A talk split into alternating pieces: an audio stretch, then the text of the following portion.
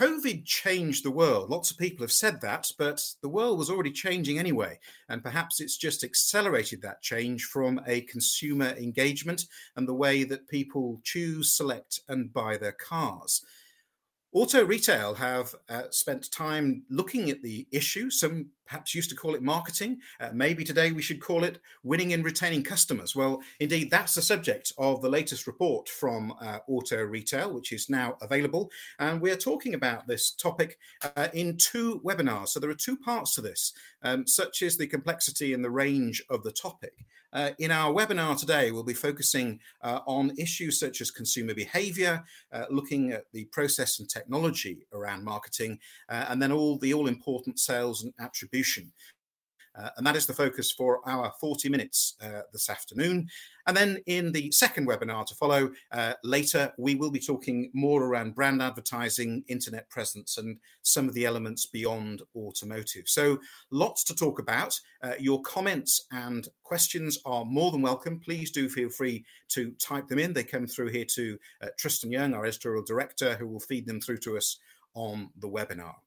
So, without more ado, we have 40 minutes ahead of us. Uh, let's take a look at the issue with our guests this afternoon. We have Philip Deacon, who is head of marketing for Marshall Motor Group, Sam Luscombe, head of innovation at Luscombe Motors, uh, Ian Godbold, marketing director from Cambria, and Phil Jones, head of eBay Motors Group, who are our sponsors this afternoon and have worked with Auto Retail uh, on this report. Uh, perhaps, Phil, it would be interesting to start with you because uh, reading through this report, interesting, one word which comes out loud and clear all the time is omnichannel. Um, and it's one of those words that can mean many things to many people. So perhaps, do you want to just start with your understanding of when we're talking about omnichannel and a single customer experience, what you mean by that? Yeah, I guess um, think of it from the consumer's point of view, which is the consumer will want to engage with a with a dealer in multiple different ways. And so most of us will start searching for a car online. That's how, how most of us go. And most of us might end up in a physical dealership to, to pick up the car. And the reality is the buying process between there is is is is very fluid. And you know, there's the ability to stay completely online, there's the ability to go online and then come offline and then go back online. And I think the challenge for our industry, which is built up on kind of very sort of linear sales processes, is being able to recognize the customer need and and be agile and flexible with that.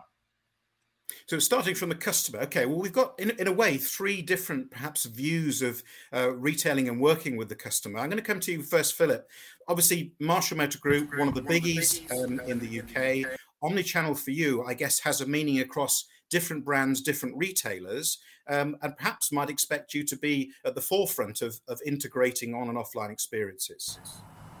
Oh, good afternoon, everybody. Thanks, Al. Um, yes, it, it, it does vary from brand to brand very much because they're all at different um, parts of their customer journey, and each of the brands sometimes have different touch points that they try to get involved with um, or leave it to us on our own. Um, but yeah, we for omni-channel, we, we really have tried to capitalize on our infrastructure of our our dealerships, our physical dealerships, and drive traffic there. And obviously, our omni-channel marketing has has capitalized this post or during COVID to drive um, more touch points and also ultimately um, drive more sales into our sites. So, what does that look like in terms of systems that you're using? Um, so, I, as a consumer, you know, maybe go on a manufacturer website and look up a vehicle, or I may go to your website, or I may see you on social media. What what systems are you using to bring all this together so you can manage uh, the customer experience? There are very there are lots of systems, um, and some work in conflict. Um, we we have our own systems that that is central to lots of our information and data gathering, which is a, a system called Phoenix. Um, that's that's our system, and that looks at everything from my perspective, attribution, but also the performance of all of our sites. Um, but when it comes to marketing, there is a wonderful array of different systems. Um, every manufacturer has its own idea and timeline of where they are. Um, we have seen a lot shortening of those systems in terms of the integration, but it's trying to get that. I know it's well spoken about this single customer view. Um, when we try and to do that, it's very easy within one brand, but when we try and look at it across multiple brands, it's very, very challenging because of those different touch points might be using more complex systems that we can use the data to um, make those key business decisions. So it's it is a very very difficult. But we use um, we use an inquiry management system consistent across all of our um, rooftops, um, and then um, we've got this central um, Phoenix system which helps us with attribution modeling. We'll come back and talk. Perhaps we'll talk, certainly talk about attribution um, uh, later. Philip, stay there. Sam, Sam. different scale of business. Um, obviously, uh, family business, uh, focusing on Suzuki, MG. Um, what, what, systems are you using uh, in terms of managing your interaction with customers? Uh, we aim to keep it as simple as possible, which simplicity in a very complex world is not is not easy. Um, so I guess what we're what we're trying to do from a marketing perspective is we don't have a, a, a standalone marketing department. We don't have standalone marketing people. We try and get our salespeople to, to, to market our product and market our proposition from the day they sort of walk in and the day that the car is advertised, right from the very start of that process. Now, in terms of systems, it, it doesn't reduce the reliance on systems to a, to a full extent, but it just means that a, a, a, salesman is in, in control of that process no matter where that lead source is. I imagine that in some some of the bigger groups, you've got a, a telephone team, a digital team, an in-person team. Our salespeople are very much um, from from the ground up doing it all themselves.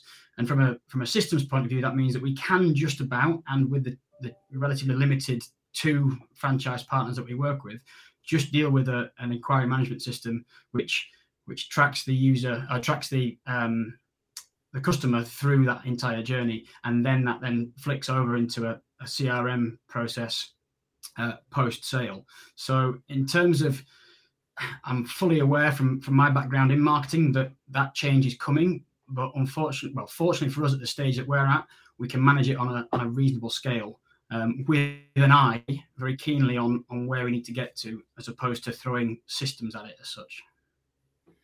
Let, us thanks Sam. Let's turn to Ian. Um, Ian has been probably one of the, if I say it, a digital pioneer. Uh, and recall we've been having conversations for probably more than ten years, um, and and and you've always been sort of at the forefront of marketing development. So you've spent time looking and learning at systems. So I'm being nice to you to say, therefore, I expect you to have sorted this out and worked out which are the best systems. What are they?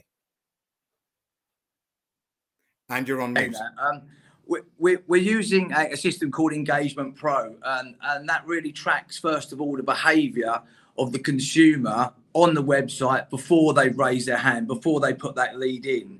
Uh, and uh, we do that through uh, post through, through the consumer giving up their, their postcode details. So what we're able to see if, if a consumer is researching online, then they come into the dealership, we can put the postcode in and they're able to see what the consumer has been searching and if they've been using finance tools, etc., etc. But, but what, what we did build was uh, what we call an open source platform, which meant every single email came into our business and then we passed that onto our CRM system. And we used um, DNI, dynamic number inclusion. That's where we're able to track a consumer that comes to our website and where they've actually made the telephone call from.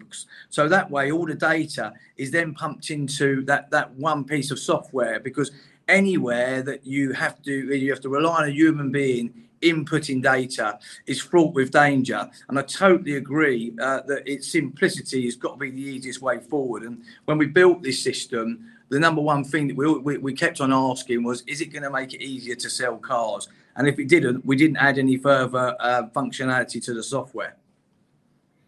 And what what have you learned as you've gone through and evolved that technology? What are the what are the key yeah. learning points being? Because everybody's at a different stage, and and people watching this afternoon, some will be right at the cutting edge, and some further back. So so your experiences will help. We absolutely you, you, you, never stop learning. I mean, there, there, there's so much that we do find that the way the consumers come through our websites, the way the consumers search for a particular type of car can be different. What what we have learned is uh, our call to actions, our CTAs, can be very different towards where we sell a volume uh, vehicle to a HLS segment vehicle, and we're forever testing A/B testing, and it's uh, it's it's there's a lot of work that we've done on that in changing our vehicle detail pages in line on with with uh, with HLS, so our, lux, our luxury vehicle brands versus our volume brands. They're, they're, they're, they're, very different if you if you look at the way that uh, we positioned uh, our call to actions on there. So we're, we're, forever learning from that same tool. Gives us, which I know we'll speak about later on, is the attribution side, but it allows us to make those all-informed decisions of where, where we're going to spend our money and what marketing channels we're going to spend the money with always the, the the, the, billion dollar question, isn't it? The, old adage of you know um, half my money on marketing is wasted. If I only knew which which half, um, then I then I'd save a whole a whole load more. Phil, um, let me come back to you. Obviously, you know you're a platform across an, a, a, range of different brands, providing visibility for people to to buy cars. What have you seen in terms of consumer behaviour change? Because it's it's inevitable that sales online have happened because you couldn't physically get in the showroom. But are, are we all going to be online, or is the what's the split going to look like? I think one of the biggest changes kind of coming out of COVID was um, people were more likely to generate a lead, picking up the phone, sending an email, than just walking in to the dealership. So as, as an online kind of advertising platform, walk-ins were a nightmare for us because people engage on our website and then they walk in and kind of it's very hard to attribute what they did on the website with what they're doing in, in person. And that comes from the consumer need because people are uncertain. People want that certainty. They want to know that if they go there the car's going to be there. They want to know that they're going to have a, a an appointment and be seen. They want to know that it's going to be um, to, to be safe. So i think one of the challenges with when everyone talks about buying online is that how the consumer perceives that is probably not the way that we do as an industry because consumers do a lot of the stuff online and increasingly want to do more of it online but they probably in as the majority are nervous about doing every single thing online. So when we ask kind of consumers questions you often get a look i feel quite uncomfortable buying a car online. And then you might ask another question say if you bought a car online would you expect to go to the dealership? And they go well yes. And you know those things are inevitably in, in conflict. So I think it's I think consumers just need that little bit more reassurance. Online's brilliant because it's given people more tools, more things they can kind of do to to, to engage. But ultimately, and Sam probably kind of touched on this. Ultimately, at the end, there's a there's a consumer who just needs the hand holding, and you need to find the easiest way to kind of get them through the process in the way that they want to. You're watching the Auto Retail Live webinar, Winning and Retaining Customers. Uh, comments and questions, uh, you're more than welcome to share them, send them through, uh, and we'll discuss them uh, with the panel. Phil, Philip Deacon from uh, Marshall, the, the, the, the, world has changed, but what's actually changed from what you've seen uh, with the customer journey? How has that really changed at the sharp end across your brand? Okay. Um, well, ultimately, when we were in lockdown, um, there was only one place to go, so that was really online. Our physical um, stores were closed. Um, we see we saw a big uplift in um, communication channels. People, it was less about the technology. I know, I know you see lots lots of um, information online that you should have a digital first approach to marketing um, particularly with the changes that we've seen due to the pandemic. But what we like to do is is call it a customer first approach. Um, we we saw, saw, a huge change of our live chat channels. Um, we saw a big shift to um, Facebook Messenger. And as that moved through the different phases of um, the easing of lockdown um, restrictions and through the different waves that we saw, um, people continue to use those tools um, to get in touch with us. They felt comfortable. They felt that they could get the answers. So we've not seen a huge um, drop off in the adoption of those digital tools. In, in fact, um, we've done some analysis regarding our reserve online feature. Um, from Janu- January to the 12th of April, um, we've seen an uplift of around about 80% more um, reservations since we've been opened. Um, you you would think that we would see a drop off, but people are familiar with those tools. We're just giving those consumers what what they want. Um, trust, transparency, and, and I think Sam mentioned it. It's the ease of doing business with us. So um, it has it has forged a number of a number of learnings, and we should continue to give them the ease of the tools um, online to make that transaction, um, you know, an easier easier approach from from the buying perspective. You mentioned a couple of platforms though, Facebook Messenger, and, and, and the way that customers are choosing to interact, all revolves around data. Uh, how then do you make sure that that data is then consistent? Uh, we heard Ian and, and Sam uh, thoughts on that, but how do you make that work in, in your organization? It is a difficult one because uh, there's I know I think Ian spoke about the understanding the the customer journey online. Unless they raise their hands, they're largely an anonymous um, anonymous visitor. Um, with Facebook, we can continue to keep that journey um, and reignite those conversations. Um, that's always been very successful. Our conversion for live chats has been very successful, and that's all fed into our um, dealer management. So all the transcripts, um, and and then when it comes into the customer record, we can see which touch points they've made, whether it be um, Facebook or live chat, a physical visit, or any of the, the other marketing that we've been deployed. We've deployed. Um, there's there's been lots of training um, since since all of our sales execs returned from furlough after the first lockdown um, with telephone handling skills, but also um, how to use the data and the importance of um, brilliant data capture because with that data we can um, drive more contacts and um, ultimately um, try and influence the sale. Sam, you you talked about a, more, a, a streamlined uh, uh, approach there in terms of, of keeping um, the conversation flowing. Does does does that work for you, or do you have to rekey information that's coming from different sources to create one record as you move forward? there is an element of that, unfortunately, um, and I think there will be. Obviously, as I think the guys have mentioned, the I think Ian definitely mentioned it. You got to try and take the human away from that to get accurate data because rekeying is your always your your opportunity to get, get stuff wrong. Unfortunately, we haven't found a solution to, to beat that yet. Um, and from where our brand is at, and it's only a small brand, a local brand, but it's quite a strong brand. And actually, the human side of it for us is far more important than the automation and the automated side of it. I completely appreciate that at the size of the the business as as Philip orians then you haven't really got that flexibility. But but we have. And uh, the point made about sort of when customers put their hand up and choose to interact with you. Well, we've actually taken a bit of a decision to to try and do to give the customer far far more, so that when they do put their hand up and they do come to us, that is a far far more qualified lead who's ready to buy as opposed to asking questions that don't necessarily need to be asked.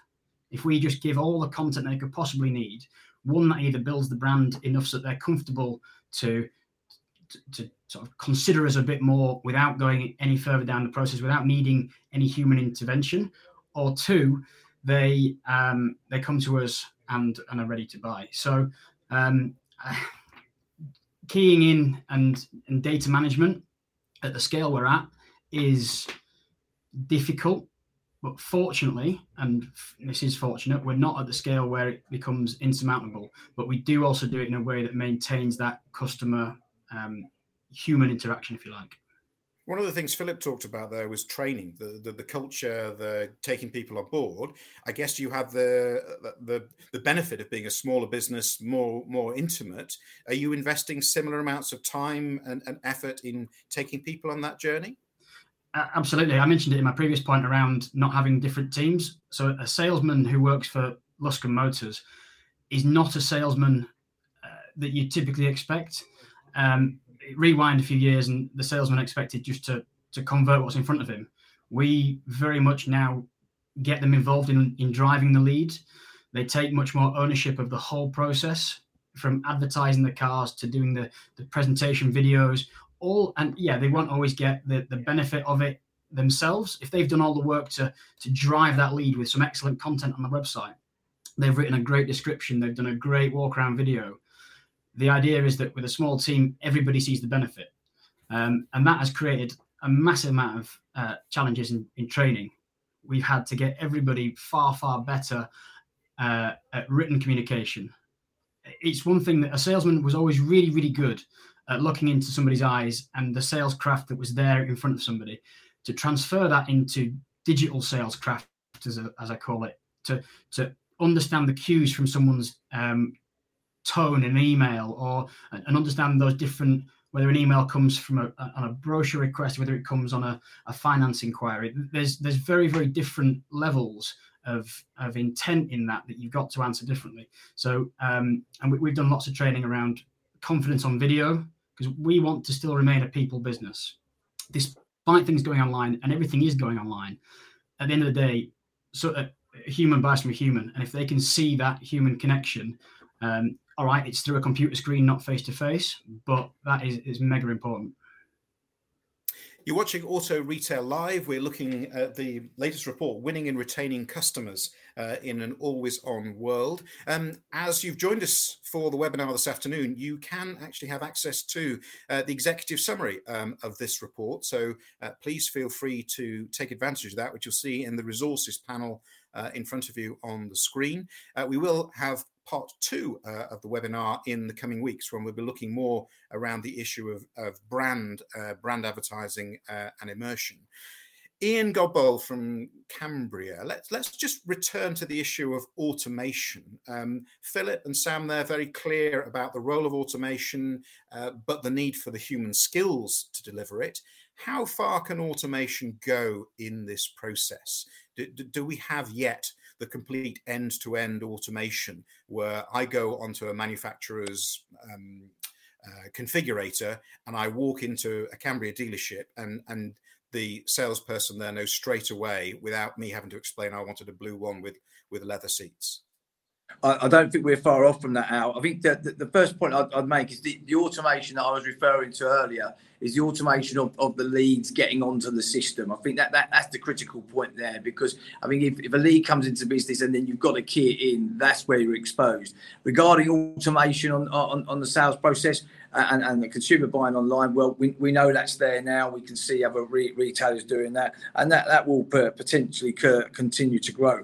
I think where we, we need to get to, though, is, is that it's it's not fragmented between a consumer looking online and completing as much as they can online and then visiting the dealership. I think that's the that's the key key point and and where consumers come frustrated is where they've done their 11 or 14 hours research, they've done they've filled in you know 50% of their finance, they've done everything they need, and then walk into the dealership and then a, a sales associate will then start the process from step one no, no one wants that. That you know, we, if a consumer walks in, they want to be uh, uh, down, down the line that yeah, I'm halfway through filling my finance. There's my finance form. These are the cars I've looked at, and the, we want the sales associate to know that, that they can take over and then really give them a, a great position of passing the baton from offline to, to online. You just give them a great world class experience because you know if you're walking in and you're starting from step one, it's, it's just a massive turn off for the consumer.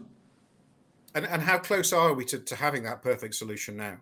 I, I think we're, I think we're very close. I think there are uh, there, there, are probably some retailers that claim that's there now. Uh, um, we, are not there yet, but I don't think we're we're, we're far off. But I think uh, I think it's moving towards that way. But it's always going to be. I, I, think you're always from my side and from our business side, we're always going to want that consumer to visit our dealerships and have that handover and just have that experience as the brands, you know, that, that they, they particularly want that, that you've got that great experience and then the introduction to service, etc., etc.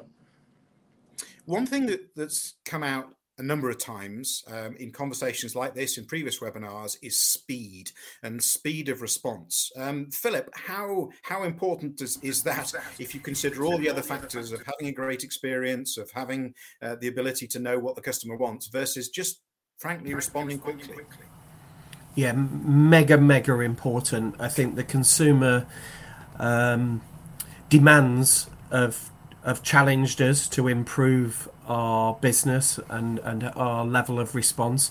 We there are a number of systems which which the retailers have used and then the manufacturers have have then mandated it. They've seen it as a great idea. So there's systems that we use called iTrack, Rapid Response, React through DealerWeb. There's lots of different systems, and that's all about delighting the customer um, quickly and moving leads that we would probably traditionally respond within the hour that was considered good to now um, under 10 minutes. And actually, I, I, think there's some businesses and some um, narrators out there who, who say, you know, you'll, you'll, you need to do that within a, within a minute.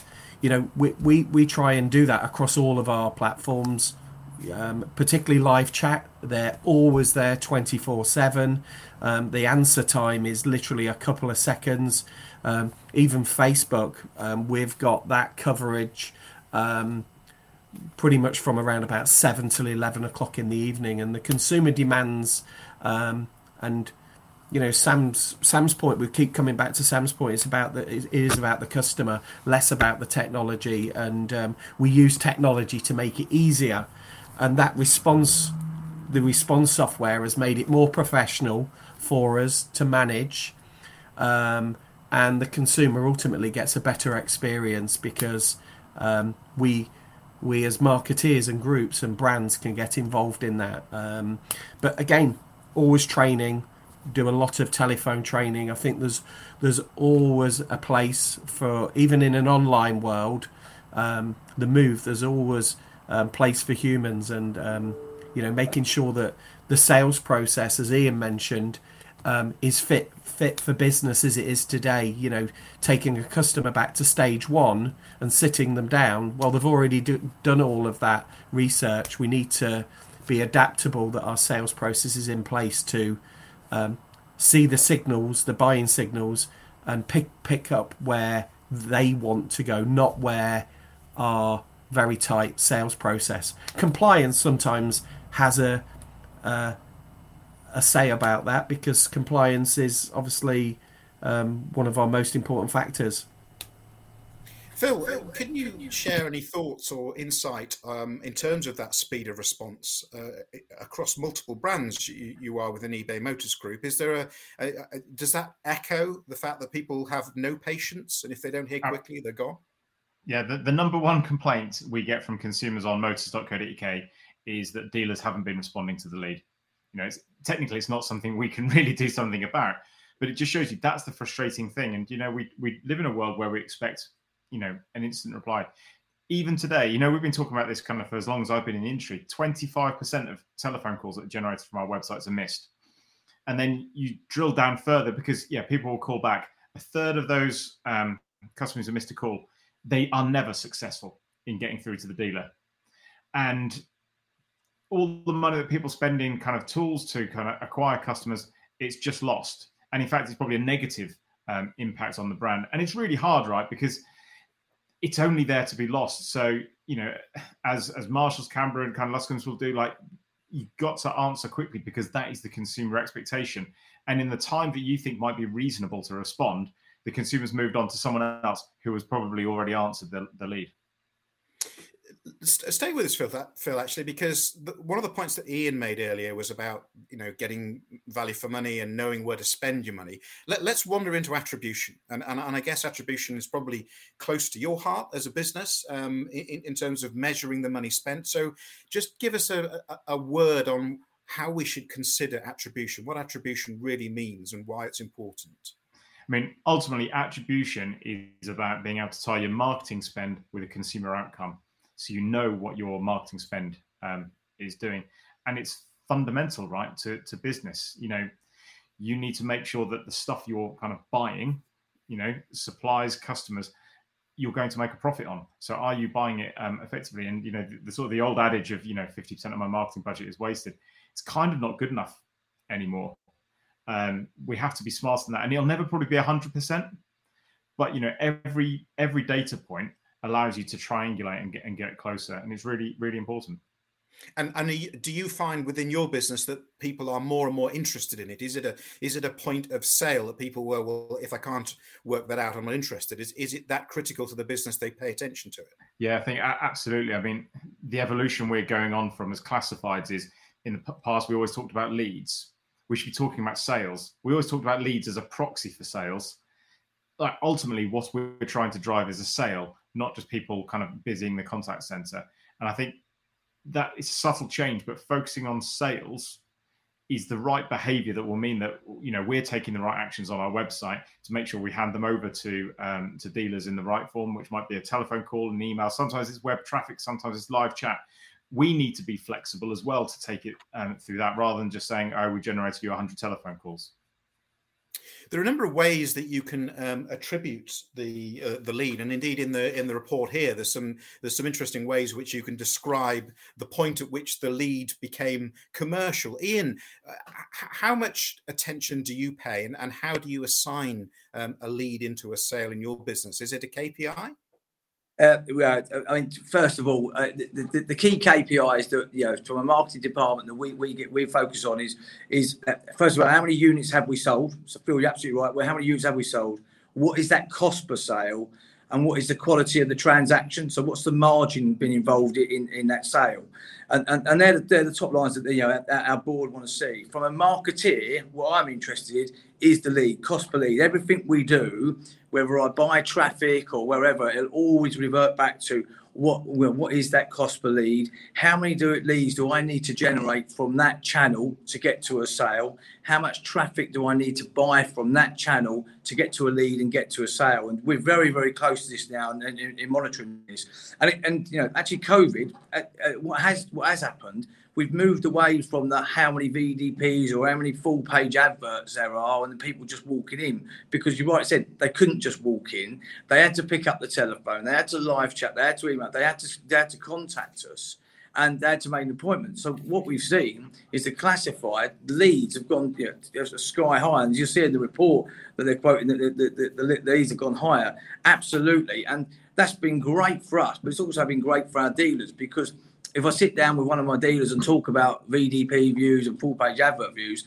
they're really not that interested. It's a marketeer's KPI. What they're interested in is how many leads am I getting from this channel? What is the quality of lead? You know, am I going to turn this into a sale? And we, we, we look at this all the time. We'll look at our traffic. We look at our leads coming in daily, our traffic weekly, and then at the end of the month, we'll look at what that cost per lead is. We can then plug the sales back into our tool Engagement Pro, and then that comes back and says where that sale where that sales come from. Um, we have, I won't even call it attribution, but it is a sort of second phase attribution. The fact that we've we know where the lead has come from, but if it's come onto our website, we'll know through using the, the Google UTM tags. We'll know that that piece of traffic has come from a third party classified onto our onto our site, and then a telephone call has been generated or an email being generated. So we, what we do is we do a second phase attribution to say, okay, we've got to allocate that across to that marketing channel also. But that's only sec- that's only second phase And if I may, we, we did run with a piece of software going back 18 months ago. Uh, a company, uh, uh, a French company called Wizaly, uh, and they're based in Seattle and in, in, the US. And it, was very complicated and it too time consuming and cost a lot of money. But what it allowed us to do in the trial that we had, it allowed us to identify assisted clicks. And if there's some marketing channels out there where we looked and thought, actually, that's not generating a great deal of leads for us, what we see was the assisted clicks coming to our site it was worth keeping. And we've done a whole host of work on this and trying to understand what is what is our best best return best return investment. So yeah, we're we're we're, we're very close to this. Sam, how much how much time and effort do you put into it in, in terms of saying, right, we know that that came from there, therefore that's worth the spend? Um, at the end of the day, it comes down to uh, all attribution is is generating insight, and then can you turn that insight into action and is it the right action? And I mean, I've I've worked in pre before I joined the industry. I was working in digital marketing agencies in London, spending silly amounts of money. Where you need to know exactly when you're making decisions on that sort of level of spend, you need to know what you're getting for it. Where I am now, can I turn that insight into action, and is it the right action?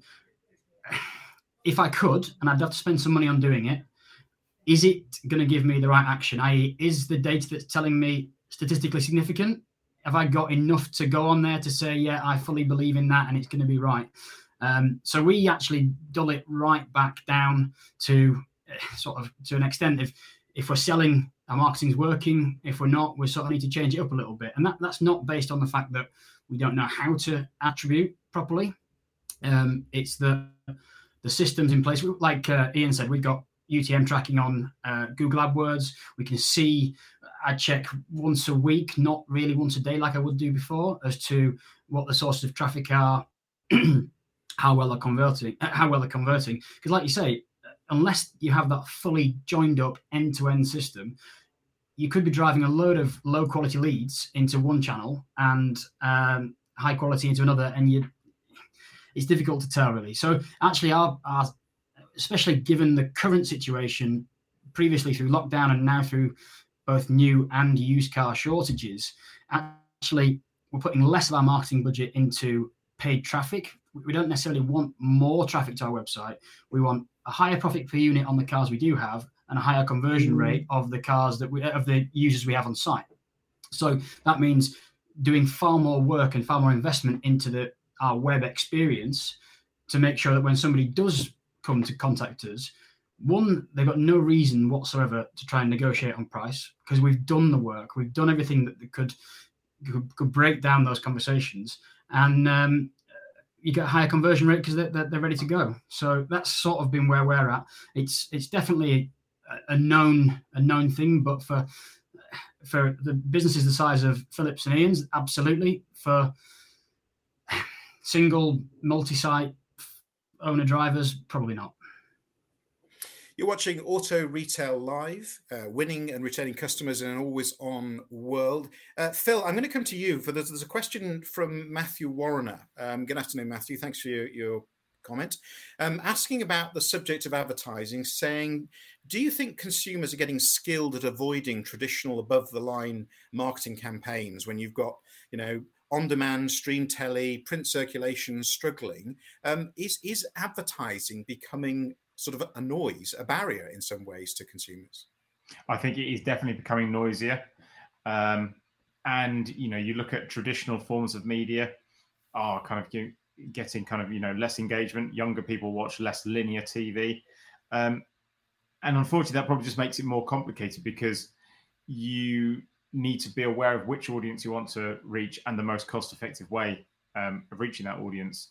Um, and ultimately that that means you need to invest at the scale you're kind of looking at it means you need to look at the attribution and make sure it works for you. Um, and i guess you know we certainly had learnings from this in the past that if you don't think you're going to cut through in a noisy market there probably comes a point at which you should you even bother. Um, in which you, in which case you need to kind of then step through the other channels um, that are there. But yeah it's not so much ineffective it's just noisy and you need to be smart and you know and stand out from the crowd. Thanks, Phil. Um, Philip Deacon and Marshall, question How large a size of business could you be and still keep things as simple as Luscombe? I know, obviously, you know, you're a big business, but think about the scale. What, what would you say, Philip? Sorry, Al, could you repeat that, please?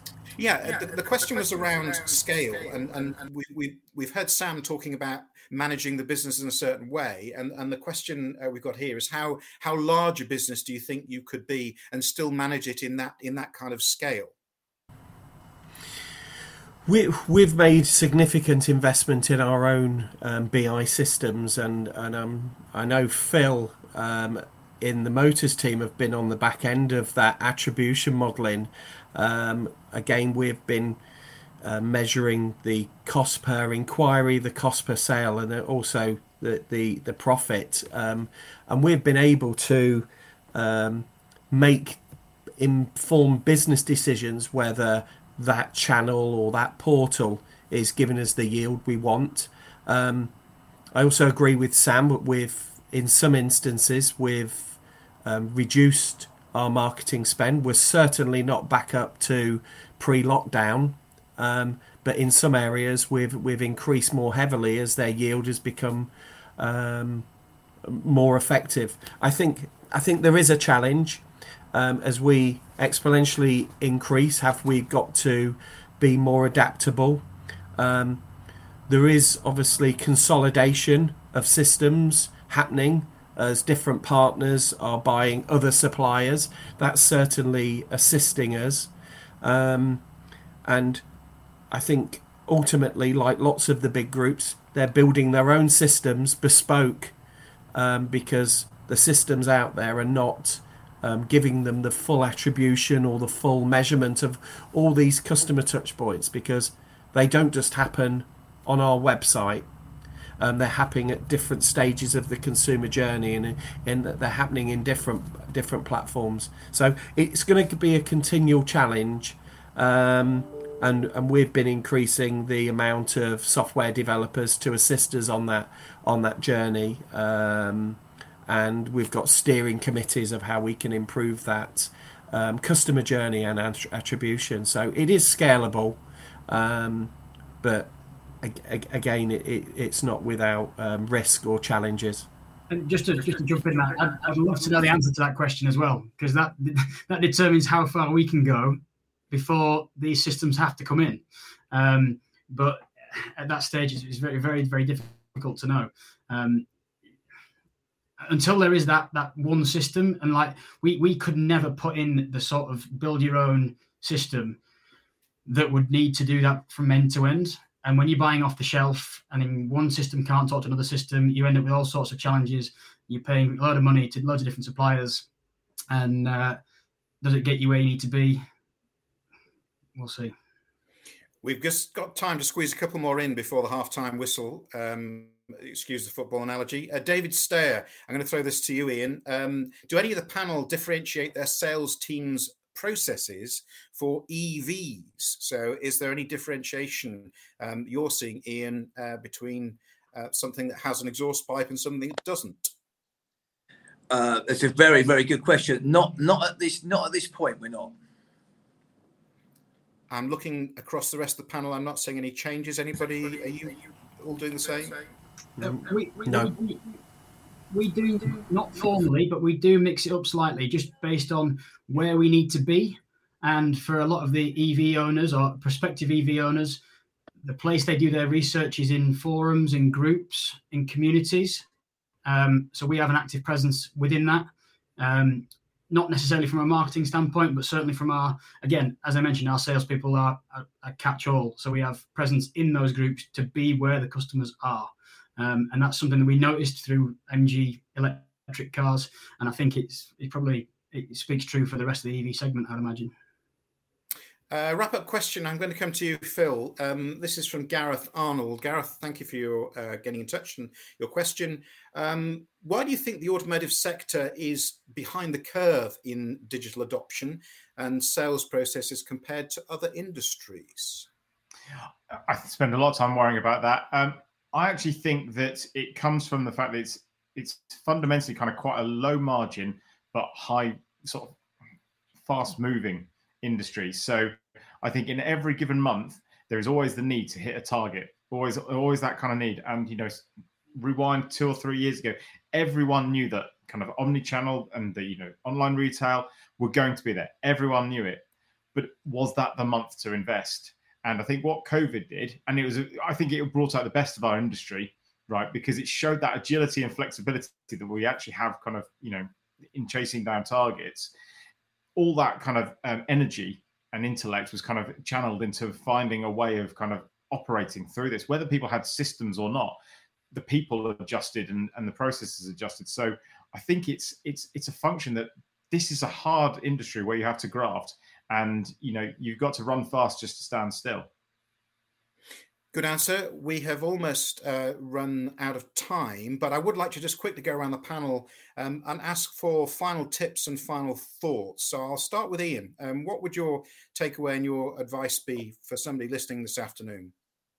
Yeah, uh, certainly get an understanding of, of, of, what your marketing spend is. The only way you're going to do that is, but is by setting up a system where you can collate all information that comes in for emails and calls, uh, and um, take take advantage of all your third party suppliers. Now they all seem to have an API which can give you that data in an easy easy to view format. Um, mean, we've certainly found it's come on leaps and bounds in the last few years, and having that API data now, which is even available from OEMs, is uh, is is making the uh, the marketing spend much more efficient. Philip. Yeah, very similar to Ian. Is you've got to understand what the what the cause and effect is. If you're going to spend a penny, what's your expected return?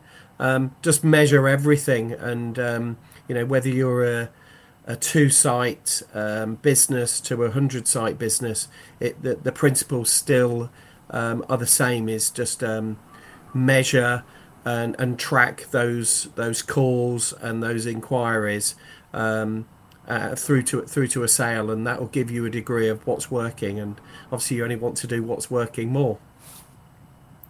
Thank you, Philip. Philip Deacon from Marshall uh, Motor Group. Sam Luscombe from Luscombe's.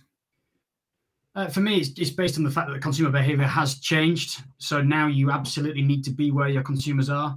Don't force them into the communication channels that work for you. You have to be where they are and adapt processes to make sure you're there, whether that be WhatsApp, whether that be FaceTime, whatever it needs to be. Be where your consumers are and be ready for them in that in that space. Um, Phil Jones from eBay Motors Group. Yeah, mine's a piece of advice really just to make sure that when you do start engaging with the consumer, you take time to ask them what else would help. They've gone through a really complicated way of getting there. Some people might just come straight through. Some people have been researching it for six months. Some people saved up their whole lives. Some people are just kind of committing themselves because they think that's the car they should get. Take time. It's a very fast world, very fast moving, lots of um, different information. Just take time with the consumer to make sure you ask them it uh, again because I think it will build a deeper level of relationship. Great advice from our panel. Thank you for joining us for part one of Winning and Retaining Customers in an Always On World. Uh, you can, as we mentioned before, uh, access the executive summary um, from the report, uh, which is also available. Uh, you can find that in the resources section of this webinar. If you have found it useful, please feel free to uh, share the link uh, with colleagues. And we look forward to part two when we'll be looking more into brand and external advertising in the always on world. This has been Auto Retail Live. Thank you for taking time for joining us this afternoon. And our thanks to Tristan and the team at Auto Retail and our panelists.